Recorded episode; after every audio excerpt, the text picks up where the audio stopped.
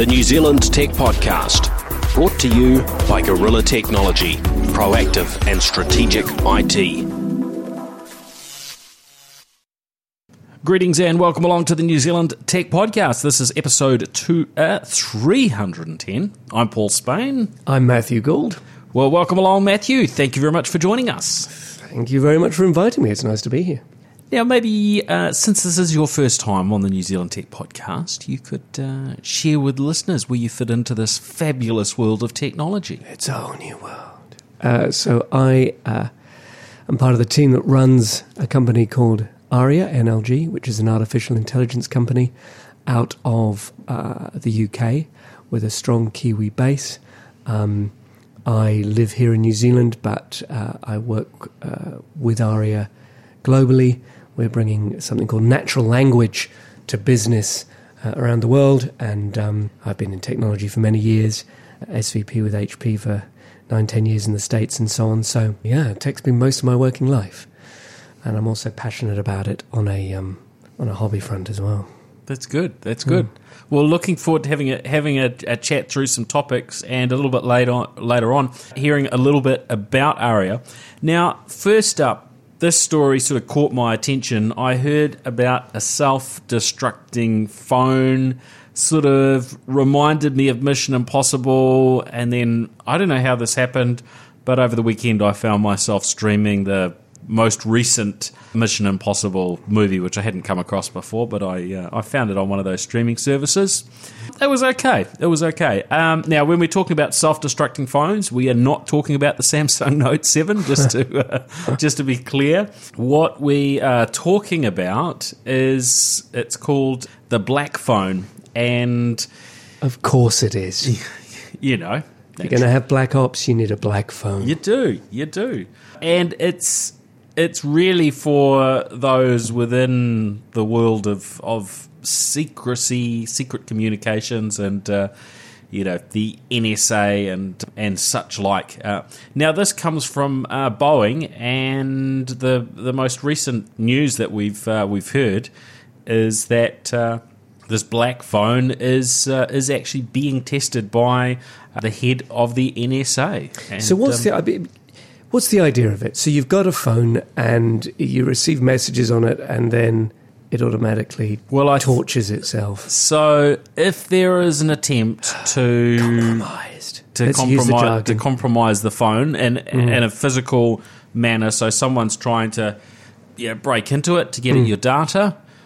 Rather than just say, "Hey, look, encryption's really good these days, and that's going to be enough to protect the data," uh, they're going to the next level and so you've not got- not allowing on software to erase the data or relying on, relying on that encryption uh, to actually have a device that will self-destruct in some form. So if you've got the head of the NSA thinking that this is a good idea, one has to think why, right? Because logic would suggest that your data is in the network, so it's not like you're using a a Black Ops phone in order to keep secret communications in your conversations because the NSA is listening to all of those anyway. Oh, we know you are. The challenge is if you're actually storing some data physically on the hard drive of your mobile device and it falls into enemy, it's compromised. So if you're the head of the NSA and you think that you need that, wouldn't that suggest that out there, and maybe we're being naive, is the technology to do just that. I'm very aware of some very bright Russians and very bright Israelis who are very good at mapping and taking off from, in a sense, a, a phone static drive its entire contents, imaging it, not having to worry about breaking an algorithm to get into it via the, the software interface. And we've certainly heard about that in recent months with a particular a particular iPhone uh, that the Americans decided that they would like to access, and they did not. Uh, they did not have the PIN code, but they in the end managed managed to get at that, didn't they? Yes, or did they, or did one of their allies?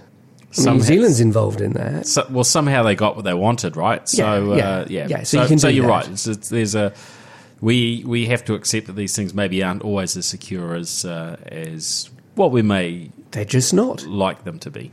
They're just not. Write it on a piece of paper, show it to whoever you want to show it to. then eat the paper. Go old school. It's the only way to do it. Is that what you do? Absolutely. Absolutely. If I want to convey something in private that I don't want ever to come back. It was I- interestingly, even Skype chats, you, talk about a publicly traded company I work for, and we're all trained on good corporate governance and so on. And you know, one's always very aware, certainly we were at HP, that anything that you communicate in email is not yours. It's not your personal view. And you know, Hillary Clinton has shown challenges here. It belongs to the company. The company has the right to access it at any time. Skype chats now fall under that heading. So in the States, they can come and get all of your Skype chats and uh, have those as evidence for uh, any malfeasance at firms. So, yeah, of course I write it, of course I eat it. It's the only way to carry out my Mission Impossible other life. I'll teach you some more tradecraft later. Yeah, like. yeah, I've after got we, loads. I've got loads of turn- tradecraft. After we turn the uh, the microphones off, we'll, Yeah, we, we can really this. get secret You're squirrels. recording this. So, um, Okay, no, no, this is just this is It's just us talking. This is just us. This is just us. I hate to have to burn this place down. So I know this device from Boeing had been mentioned And before. why Boeing? Well, Of but- all of the companies that wouldn't want their brand associated with something combusting on demand, surely it would be Boeing. what have they got that they need to do that with?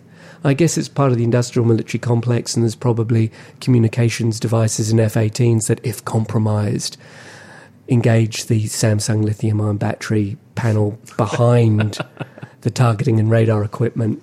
Got it. Okay. Yeah. I've worked it out. well, it's better. It's better to have these things under your control, isn't it?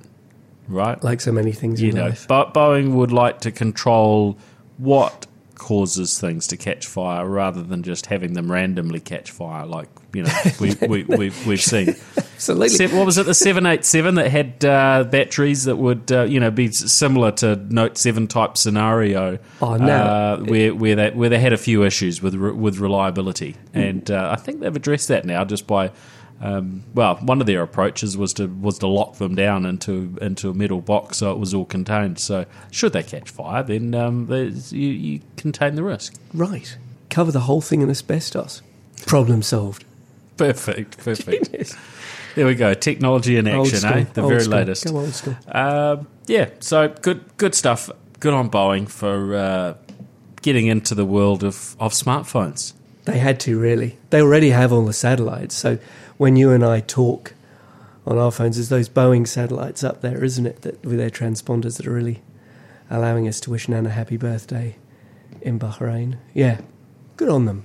What else is news in tech news? what Uh, else is going on? Well, we've got uh, we've got GoPro, and of course they had their very exciting uh, GoPro Karma drone. So GoPro have sort of jumped into the whole drone world, which you know the drone world's a lot of fun. There's, there's those cool drones coming out, and some of the footage from the GoPro uh, Karma looks looks really good. In fact, some we were just we were just watching a few minutes ago. It looks so good, just how stable uh, the images. You wouldn't, uh, you know, you would almost think that camera was attached to something solid, not something that was being held in the air by some some spinning blades. Amen. It's it's sort of. It, I can't think of a better combination. I guess I could have tried, but of software and hardware coming together to have a simultaneous effect because it's the it's it's the real time rendering that's providing one layer of image stability.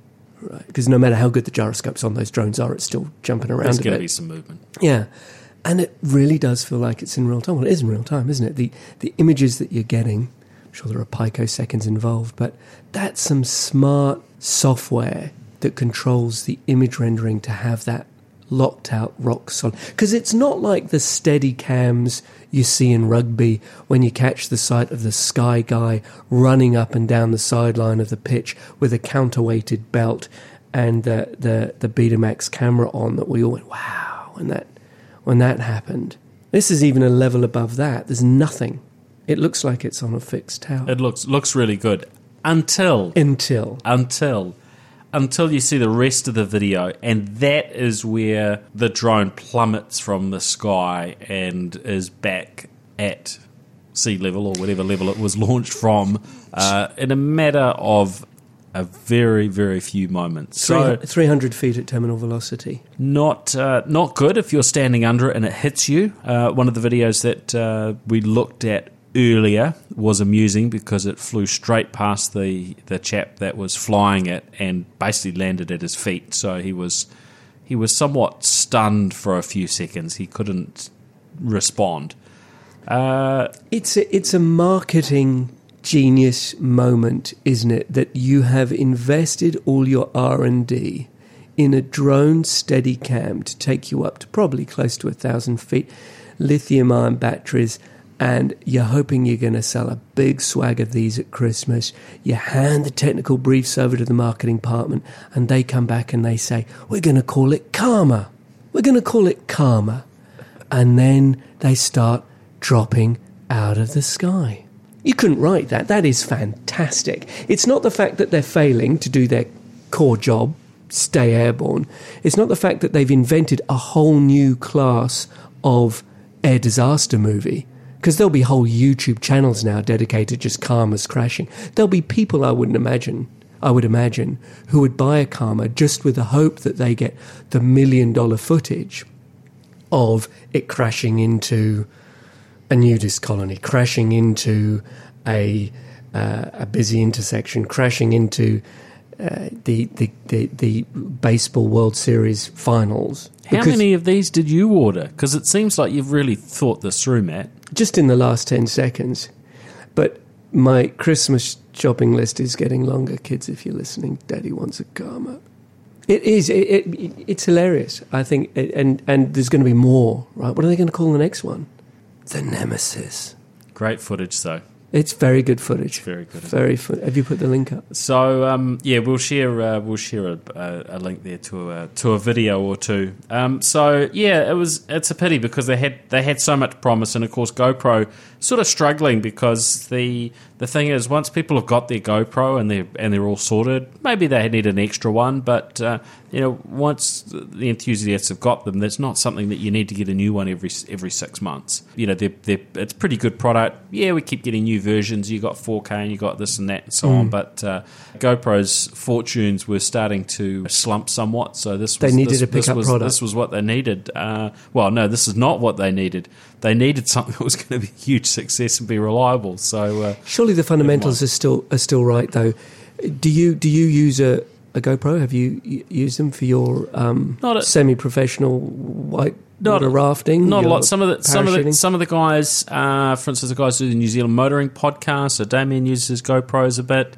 We got a few few people who use them, but they're not something that you know fit into the the day to day of recording our typical podcast. But don't you think people in this in this age where everybody's obsessed with the self obsession of the individual, we've all become our own Truman shows. That even though the big droney sports X racing market that was originally for GoPro, I'm helping you GoPro, listen, was originally there, that there might be smaller, more personal mums and dads recording the last 10 minutes of every 10 minutes to ensure they've got a constant stream of chats happening, isn't there? The, the, the, the GoPro for the soccer mum, the GoPro for the. But there's lots of other products, right? So you don't need to buy a Go GoPro. They've got so many competitors steady. now, Yeah, I right? guess. So uh, trying to help. yeah, yeah, Trying to help them out of that Yeah. hole they've very literally dug for themselves yes, in playing fields across the Midwest. Yes, yeah, yeah. So um, yeah, that that one, that one's a little bit sad, but never never mind. Um, we there are there are other new drones uh, coming. I think D, you know DJI have got some uh, some new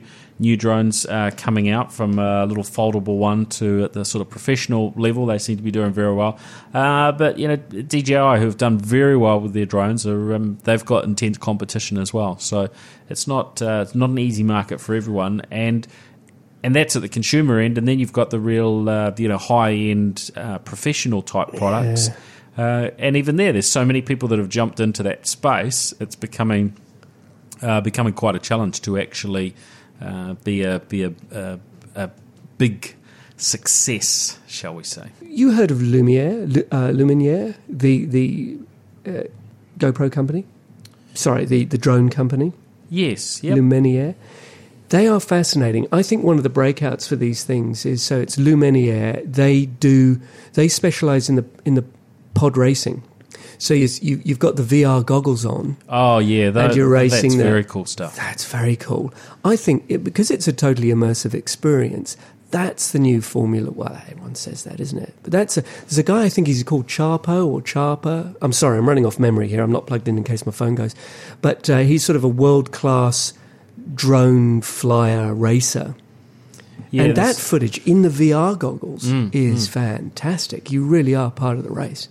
Much more than you are with a Steadicam in Formula One or anything. But you're not allowed to fly like that in New Zealand. You've got to be able What? to see the drone with your naked eye, and you've got to be looking at it with your naked eye, and not through some What? goggles. Who set those rules up? Could you have a spotter? Could I be having the VR goggles and my mate Gary is actually watching the drone and he's standing beside me? Still see it, Gary? Got it. No? You're looking at me skeptically. Mm, I think you're trying to push Pushing the rules, but am, you know we all, we all do, and we all should to a degree. It could be just short course. And it, yeah, it I guess it depends where you are. You know, if you're out in the middle of uh, of your own farm Paddock. or something like that, right? Paddock, it's pretty safe. Uh, you know, get the cows out of the way. Um, you don't or want- you herd want- the cows with it. well, there's there's a business in that, that. one. That's definitely happening. Uh, that's the new the new sheepdogs are, uh, are drones, aren't they? GoPro Moo. And the next generation of the Moo, the Moo Two, uh, I'm imagining will have artificial intelligence. Yes. and and will even be able to speak to the cows. Yes. So and yeah, not. basically it'll it'll figure out what needs to happen and sort it out. So uh, you just need to remember to charge the uh, drone overnight, and um, then it, it herds the cows in and uh, milks them and does whatever else. Right? Charge itself. Charge itself with the sunlight. oh no no no! There's got to be something left for you to do. You have to be able to have a, have some control. Sit in my big chair with my VR goggles on, watching the herd come in into the herringbone shed. Puts them in, puts them out. Yeah, no, you're not, allowed to, you're not allowed to do that. It'd be breaking the rules. Sorry. You and your rules. All about the rules today. Fair enough. I don't know why I'm feeling feeling like talking about rules today. Um, all right, so GoPro drones. Oh, I got an email about something called Select ID. Now, have you heard of Select ID, Matt? Uh, the, uh, social media thing. Yeah, so this is a new, uh, newish social network. Apparently, they're guinea pigging us Kiwis on it. So uh, you know, some, somebody seems to seems to think that as Kiwis, we uh, um, we're we're keen to try stuff out, and we're a good test market for the rest of the planet. So, if anyone is interested in having a look at a, a new uh, social network, then go to select.id. Uh, their app is available on at least iOS and Android. And uh, basically, the, the I guess the, the claim to fame of, uh, of Select ID is that everything defaults to private. So, it's not the sort of same sort of popularity contest that maybe goes on, on on some of the other social network. It's sort of sharing what you want with the relevant people, so you can share really you know reasonably private stuff. You know, considering the conversation we had before, you know, w- w- wisdom should apply. Um, but yeah, you you pick who uh, who sees content rather than just dropping it up there for uh, for all and sundry to uh, to see. It seems to have quite a nice user interface and. Um, yeah, New Zealand is, is where it's been tested, being uh, developed out of uh, out of Beijing. There's a team up there developing it, and uh, I heard from one of their uh, one of their key people who is a Kiwi, and uh, yeah, he he mentioned uh, mentioned what they what they're working on, and that yeah, New Zealand's sort of the um, um, their their test location. So I don't know where else they're testing, but New Zealand's been picked, so you can pick it up on the App Store if you're if you're uh, you've got a, a standard New Zealand account. That is good. It looks nice. Got a good UI. The um, the use of New Zealand for A/B testing by it, for 20, 30 years now. The Baby Bells did it. You know, uh, when when the monopolies, the telco monopolies, were broken up in the states. I know my company does its um, testing here in, in New Zealand and a bit in Australia. Our A/B testing. Facebook does its A/B testing here. Quite often get stuff in New Zealand functions and features that may or may not fly around the rest of the world. And that's because the demographics and the psychographics. So, what is it about Kiwis? Demographics, Is it, is it that psychographics. we're not as smart as the rest of the world? No, and so, if they make not. it easy enough uh, for Kiwis, then they say it'll work anywhere? Uh, no. that's Good, good. That's I just Australia. wanted, I just that's wanted, Australia. I just wanted to check that The- there hadn't been any mix-up. No, it, I think it's because, uh, quite seriously, it's because New Zealand is, is is quite the reverse in terms of per capita uh, technology literacy, technology use, high, high, high, um, and matching psychographics, demographics to, yeah, if you can get it right in New Zealand and very small population base, then chances are it's going to work from uh, Seattle to Shanghai, right? Is the theory. Is the theory. Little microcosm of the rest of the world, right here in Auckland. Maybe, Mm. Maybe not. Well, I guess um, It's very cosmopolitan. you know. We've got it all. Which is the biggest? Here's spot quiz for your listeners. What's the biggest social media network in Europe? Tweet us your answers. Free drone. If no, can't say that, can we? That's breaking other rules. No, no, you, Arria can give away a free drone. That is just Um, yeah. fine. Our our, uh, our guest today is offering a, uh, a free jo- drone from his personal or company, uh, company fleet. Oh, if my CFO is listening, can I expense that? Can I expense that? No, I I actually had I did have a listener uh, question there. If anyone has had a look at the Select ID, I would be keen on on hearing. Yeah. Um, when I, I so I jumped on board with it. It wanted uh, one of my mobile number to sort of verify Push, push, against. So I push was like, yeah, okay, I'm all right with that. And then it sent me a text with the verification. Now, I guess they're sort of early days, and I got the text with the verification. That was good. That was reasonably late at night. And I was sitting where I wanted it to be quite quiet. You know, I didn't want to wake anybody up. Um, I'd received the verification text. Then the phone rang. No. And it rang, and it gave me the same number that I'd just been texted. Naughty. Um, so that little bit I wasn't super impressed with.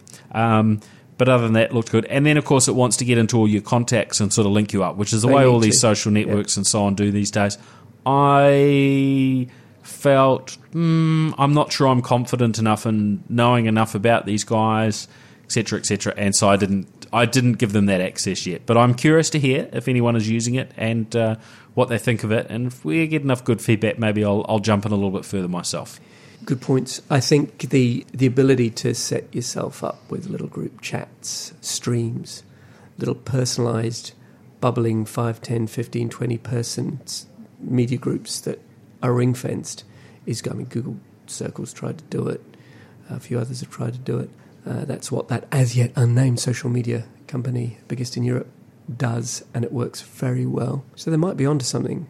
But it's liquidity, right? Is always the issue with these things. It's about liquidity. It's about it, uh, I'll use it if all my mates are using it, and and and liquidity is very hard to move between markets. I mean, WhatsApps that come the closest, but still their utility figures compared to Facebook are, are paltry. It's one of the reasons you look at something like Craigslist, right? Craigslist is still it, ridiculous. Or Reddit, horrible UI, terrible user experience, but everyone uses it still as a point of communion because everybody's on it. It's got That's that it. market liquidity. So yeah. the the tricks to getting that liquidity going uh, need to be looked at, and and calling you late at night when it might, you know, wake the neighbours. That's a fail, really, isn't it? Yeah, I mean they're still uh, they're still early days, It's so uh, It's you know beta. they've, they've they've been in uh, beta for uh, for a few months, and uh, as you say, it actually looks pretty slick. It, it gives you a bit of confidence actually looking at how they've how they've you know put it together visually and so on. The It, startup um, marketing's good. yeah. It Yeah. says this is why we're doing this. This is what we're doing. This is why. This is why it's different. So they, yeah, they could be onto something. They could be. They could be if they can, as you say, get it out to enough people so that your mates and whatnot are on there, and it's not just you. And um, yeah, it can be a bit lonely just talking to yourself. That's what I found after a couple of hours of, of chatting in there. And, you know, it was like this is boring. Nobody's responding to me, and of course, I wasn't actually connected to anyone um, Social media. other So- other than to the uh, the, the built-in uh, bot. So um, yeah, wh- which started chatting to me. I was just about Did to it? doze off, and then I got an alert on my phone. Well, somebody's messaging me. Did it really? This is exciting. Who's messaging me on Select ID? It's Select ID. Um, yeah, so just you know, just be warned if you you think that. Uh, Was it an avatar or was it a bot? Was it the Select ID just text or was it, hi, this is Tabitha from Select ID. We've noticed you've got no friends. Could I be your first? Was it that? You're not going to tell me, are you? I think you need to try it for yourself. Roger that. and to see whether you get Roger that. You know what sort of response that, that you get, Matt.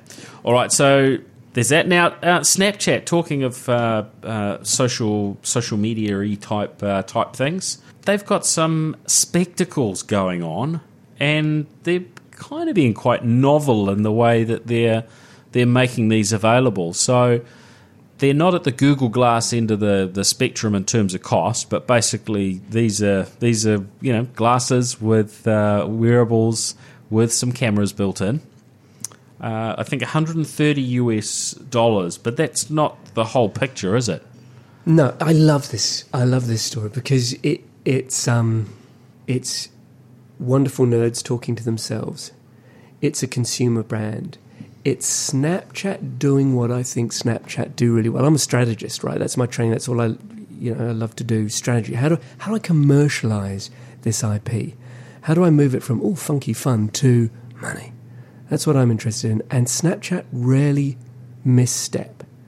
So they've become a camera company with this thing, and it's not some spectacles.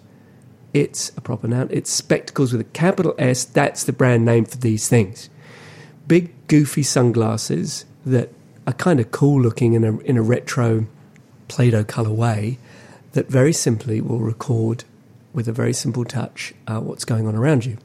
Now, that's kind of the story. The guerrilla campaign to launch them is the fun bit. So they've had this pop up vending machine that just randomly appears at spiritually significant places for the Snapchat crowd. So if you're a lover of the brand and you're a, a Valley area or LA person, then you'll know that uh, Snapchat sort of started with these moments of epiphany in different places. And so the first Snapchat vending machine arrives on Venice Beach, that place where all sorts of things happen, and people watching is better there than anywhere in the world, hands down. Five bucks, bet you that. First one appears there, sells out within sells out within an hour or so. People paying 150, 100 30 150 bucks per pair of glasses and then those glasses get sold on for 15 1600 dollars a piece it would seem on on eBay on eBay, and the on eBay yep. So they've got it right. They've made it scarce so everybody wants it. They've made it funky so everybody wants it. They've uh, got free articles in Wired because everybody wants it and now I want it. And I think from the reviews and the reports it does look like some just very high tech kit made supremely simple. Good camera a, good imaging system that goes beyond the usual frame limits of iPhones and so on, which instantly make it more interesting for artists and youth. Um, so yeah, I think it's a good one. I'm I'm eager to get my hands on a pair. I'm in LA next week. I might just hang out waiting for the pop up store to. How sad if I actually did that. I guess what you could use is you could use artificial intelligence to actually work out where the next one is going to statistical appear. modeling algorithmic description of pattern matching. It's only happened twice. They've only had two pop-up stores. So i've got a fairly limited database to do my triangulation from. I'd probably Yeah, have to but- read but you could- get into that. I'd have to take a punt on their history and what places of import the original innovators consider. You know where did i have my first where did i first stand up on a surfboard where did I have my first XYZ fill in the blank? You might have to do a fair bit of web scraping into your database. Probably not worth it. That's, uh, Would you? Would you? That's, would that's you wear your glasses? call. Would you wear? Would you wear glasses that? How would you feel though if someone came to a meeting with you and they were wearing not a phone? Because I think the thing with the phone is. Unless someone's audio recording in their pocket, there's still a sense that I can tell when you are recording me, and it's still my choice to say stop in a Mm. way. There's an apparent action. Whereas with these glasses, you, you, you could be inadvertently even more than today. Where Google Glass fell down was when people with Google Glass went into takeaway stores and, and the servers behind said, "Please don't. I, I don't want you filming me Restaurants. as and other- restaurants. other please type don't film me as I as I serve you." That, uh, so humanity's social bubbles pushed back, social norms pushed back. Whereas if they'd launched them a few years later, when we get used to people sticking phones a lot more in our face, and yeah, we've got Facebook live streaming and other bits and pieces. Mm. People are probably a little bit more softened up to it now. You think? A You little could be bit, right, a little yeah. bit more. So that will be something that we will we'll find out in terms of what the response is uh, to Snapchat's. The Truman Show rolls on. Truman Show rolls on. I wonder if Boeing have yet invented uh, Snapchat goggles that automatically self destruct when Tom Cruise is within 200 metres. It would have to happen. They've already done it. It'd have to happen. If you've thought it, they've done it. It wouldn't be a large market, though, would it? That would be a smaller Hmm. Tom market. gets around. That would be a smaller market than even the smart than even the self-destruct smartphone. It'd be good to claim to have them. Then one day they just puff- puff of smoke. You're standing up looking around for the Mr. Cruise. There would be some. Um, there'd be good some good use of technology actually to do that. So yeah, how would I respond if um, if somebody walked into a meeting? Um, well, you know how aggressive I I get. Uh, you know, You do get punchy. Uh, um, yeah, I would probably punch them in the face. You do. Yeah, yeah, and um, You just come out swinging. yeah, yep. You wouldn't throw up a little Um, emoji. you know, it's um, there's just something. I mean, it would depend on the situation. There would be some situations where you know I'd be happy because it's a, it's a streamable moment. Um, and you want the world to know Mm, that you pulled that off, that you stood up for five seconds, two meter swell. Yep. and then they fell off, and yeah, you lost them in the well, surf. Yeah, it's like um, Victor Hugo said. You know, and any any story has a hap- could have a happy ending. It's just where you decide to end the story. It's true. Yeah. Uh, Snapchat spectacles. Okay, so if anyone has got their hands on any of these, I'm not. I haven't come across anybody that has yet locally. Um, get in touch. We'd love to have a play. Uh, Yeah, we'd lo- come we'd in, and, come in, but don't film us. We- We'd love to punch you in the face. um, all right, on to uh, other other topics. Now, I guess it's it's somewhat uh, somewhat serious. The quake that we've had here uh, in the South Island, and ongoing quakes, really. I mean, thousands of them over over the past couple of couple of days or so. There have been some technological aspects of that, and I was getting emails uh, the day you know the day the quake happened. I was getting, which was uh, was that Monday, quite regular emails through from Chorus and Spark and Vodafone with updates on what they were doing to get their networks sort of sorted because we basically had a huge loss of connectivity within, uh, you know, particularly uh, the, those areas, sort of, you know, reasonably close-ish to the uh, the epicenter of the, the quake, and uh, Kaikoura, um, you know, was hit particularly bad, and um, really were were quite stuck from a people there from a movement perspective as well as from a telecommunications perspective. Um, it didn't take uh, didn't take too long before networks had levels of being up and running and so on, um, and they brought in varying varying bits of technology to uh, you know to help. Uh, get some connectivity back in place for people, so at least you know text messages could go out and phone calls could be uh, could be made, which is um, is kind of helpful because it's uh, it's not nice being uh, probably being on either end of that, either ha- you know having uh, lost touch with uh, with someone important who is uh, who is in the location, or being uh, stranded in a location, not being able to reach out to people in the, the rest of the world. New Zealand really does swing into action swiftly, it would seem, in these circumstances. Um, oh, it was very impressive the texting system and the updating system when that uh, dam uh, broke on the Clarence River and they were concerned about the 16 odd kayakers and the, the wall of water coming down and saying to people, get, get, get it. It seemed like the message got through. And uh, the telco's ability to swing, swing into action then. Of course, John Key goes to the bunker beneath the beehive and then hops on a helicopter and goes to look out. So I think New Zealand does very well. I think the world looks at New Zealand in terms of how it responds to these sorts of disasters, and it's it's a bit close. It's a bit close uh, already. You know, you feel very bad for the folk down there, but the the sustainability of the networks, all sorts of different networks, is so critical. Not just the mobile phones, but but the remote sensing systems uh, on water levels and so on that are feeding data back. That they're all an important part of the equation. The um, the comms towers for the emergency services themselves, the satellites, you know, all, all of that stuff.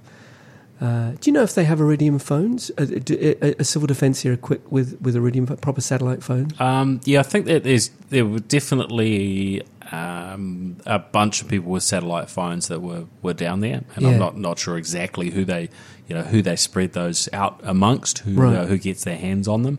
Um, but yeah, I would imagine civil defence and so on would be um, uh, will be reasonably well well covered with that uh, that type of technology. So Yeah, know, 'cause they're traditional, ama- traditional amazing. networks are down, and uh, hey, away away you go via uh, via satellite, and Yeah. um, yeah, some some very cool stuff there. It's the um, the company I, I I work for, Arria. We've just formed a partnership with um, a, a startup, an academic startup, ex NASA folk, and some some folk from Harvard called uh, GeoCosmo. You can check it out on geocosmo.org, and they're very interested in uh, predictive analytics for earthquakes. Yeah, I'm And- really curious about this stuff in terms of what will this technology actually allow us to do in the future. Do you do you think this stuff is, is smart enough to be able to uh, to be able to predict earthquakes? Um, you know, a day or a day or two out, which is sort of what it sounds like they're uh, they're they're gunning for. I don't know. And I think, um, but it's really interesting and it is, the idea seems to have a strong scientific basis. They're being sponsored by the, the uh, they, they just won the Singularity Prize at the, the big Singularity University. Some of your listeners might know about that on uh, the West Coast in the US. But Geocosmo, the, the science is interesting, but uh, and I certainly don't think it falls into the game. The, the problem with all of these predictive things is you saw straight away uh, after the earthquake an almost reckless, I think, promotion of.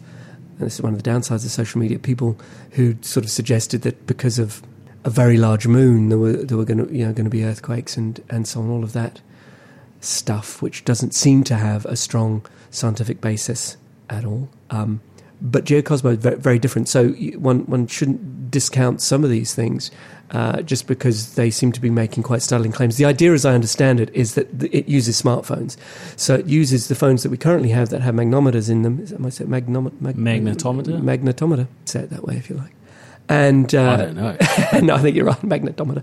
Um, you know those little bits of, of, mercury in there that tell you which way the phone's up and when it's shaking, and all of those Fitbit and health apps ride on that. Plus the GPS stuff, and there's something I think called P pockets or some um, micro vibration or, or changes in ionic release through stress factor. It sounds like I've watched the video. I have stress factors in, in the rock that precede precede um, major seismic events. And the notion, as I understand it in my limited way, is that if you, you collect this data from lots of people effectively being uh, nodes for you, being sensor nodes for you, just with the app running in the background on iPhones, means that there is a way that, in theory, you could get a better focus. I think I think the most one can get at the moment is a couple of hours, best case scenarios. Japanese obviously very interested in this. Yeah, so geocosmo.org, you might want to check it out. It's crowdfunded at the moment, but uh, seems to have substance to it. One to track. Mm, no, it sounds uh, it sounds pretty cool if they can uh, if they can pull it pull it off. Then uh, I don't think there'll be too many people that would uh, would be complaining. So uh, yeah, good stuff. Now, what else have we got going on? We've talked, I guess, a little bit about lithium lithium batteries and, and dramas. And one we didn't cover off uh, last week, um, but but seems relevant just because there has been so much going on in the area of things uh, combusting and so on.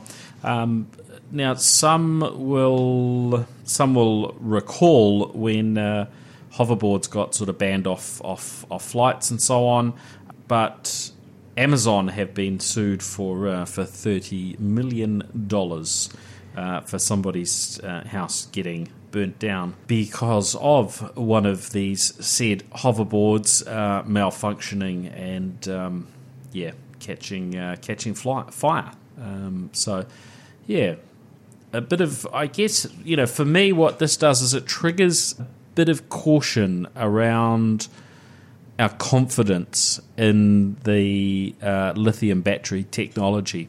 And uh, I was chatting with, with somebody just yesterday who needed a replacement set of batteries for his drone, and they're pretty pricey. So, of course, the natural thing is, wow, maybe I'll go and look online and see if I can find a good deal. Um, there's, I guess, probably more risk than ever uh, around using sort of non, you know, non uh, first party manufacturer, you know, batteries and, and things like that. So there's got to be a bit of uh, a bit of caution, a bit of wisdom around what you do there with buying these bits and pieces. From uh, from random random locations because there's probably going to be a, a, the, the, man on the side of the street with an overcoat. You want some, pulls you want some lithium? Yeah, some lithium ion. Uh, I think you're right. I think this story is, a, is an amusing one, and uh, it's another in the litany of look, these batteries have caused a fire that has caused uh, a problem for some people, and only in America would that you know, come with a 30 million uh, insurance price tag because your hoverboard went up. Um, some days I wish we didn't have the ACC in New Zealand because I figure I'm the sort of person that would get that kind of windfall were I able to go after the manufacturers of, say, hoverboards that blew up. Probably you'd find the local uh, distributors wouldn't be sitting on $30 million to pay you out. Oh, I'd, I'd find the I'd, Unless know, you were smart enough to buy it through a big supplier like Amazon. Yeah, probably wouldn't be. Um, so interesting, but why? So, but the question is then. So we know lithium ion is inherently, well, any any battery technology, right, can be inherently dangerous if you get it wrong. If you've ever been into big data centers that that run run the internet, the big data centers, the secret ones, the, the solar powered ones. There's there's batteries. There's, there's rooms full of car batteries for the failover for for for the non-stop. So if the generators go down, the main lines go down. You've got a a standover system that includes racks and racks of what are effectively car batteries. Now, when you have those racks, even something as seemingly stable, as tested, as proved out as car batteries, you, you've still got around them a lot of space. You've still got showers either side of them in case one or two go up and you're in the room and have to get the, the acid off you. You know, so they're always in these, you know, even in the high tech centres, you've got these battery problems. Why haven't we solved them? Why hasn't Elon Musk solved the problem? It's economics, isn't it? There are alternatives. If you Googled now the alternatives to lithium ion batteries and the number of articles about University of Manchester, MIT, Stanford, Auckland have discovered a whole new battery that lasts for 20 years and can be charged in two seconds and uses grass. They're there, right? There's lots of people, but it's the economies of scale. It's getting it to a size. And I don't think it's going to change that fast, is it? We're still going to be using lithium based batteries for another. Well, we're still going to be Really? using batteries that have got risks associated with them Mm. for a, for a while to come. Yeah, what- whatever uh, the small or large variations that are that are made, because some of those are obviously next genera- you know, next generations and variations in the in the lithium batteries we've got today. But they don't remove all of the risks. These cheap. there- there's slightly different. You know, the focus is on quicker charging, longer Oh, yeah. life, all those sorts charging. of things. Yeah, Being able to charge yeah. them a million times Yes. rather than just uh, you know Yeah. a few hundred or thousand squeezing times. more and more out of the current tech. Sony have just come out with an interesting thing there. Again, if we've got the theme of software meeting hardware, they've come out with this new. You're probably well across this. They've come out with this new uh, background system software for their phones that maintains the charge at between 20 and 80 percent.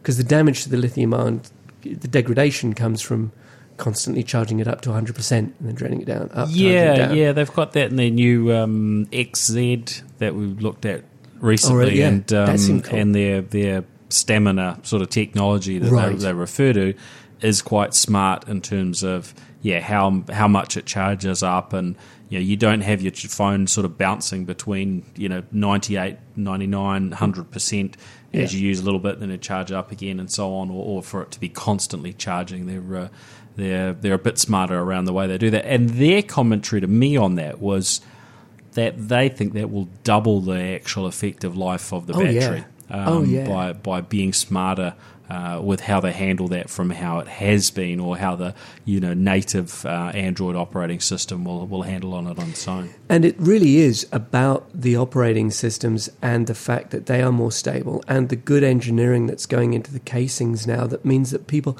aren't swapping their phone outs, phones out as often as they would. Used to be every 18 months. Now folk have it for two, three years and the batteries do tend to degrade. There's plenty of folk who are swapping their phones out, not because the phone's not working or it doesn't it doesn't look that different to the latest one. It's not like you've gone from a Motorola Vader, click clack, to a smartphone. It looks the same, so why can't I keep using it? You can't keep using it because the batteries decline. So, Mm. but it, but it's not disruptive, is it? This is just us putting more layers of innovation on existing tech. We need the breakout. We need the disruption. Yep. We- we- and Sony have decided to uh, just to ditch all of that, and they've actually quit the. Uh, they're saying goodbye to their battery uh, business. So that's kind of interesting that they've quit. Uh, they've quit that bit of bit of business. Now I'm not sure what uh, exactly how they break down and define their uh, battery business um, that they've gone and um, uh, sold.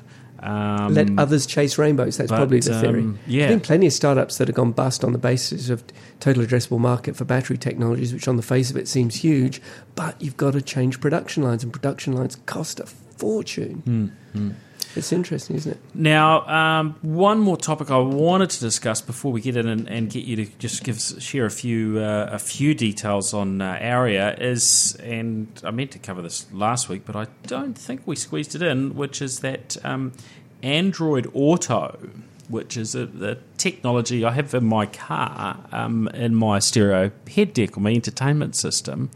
And that's great, but I use lots of other vehicles, particularly when I'm traveling, and so I don't have access to that.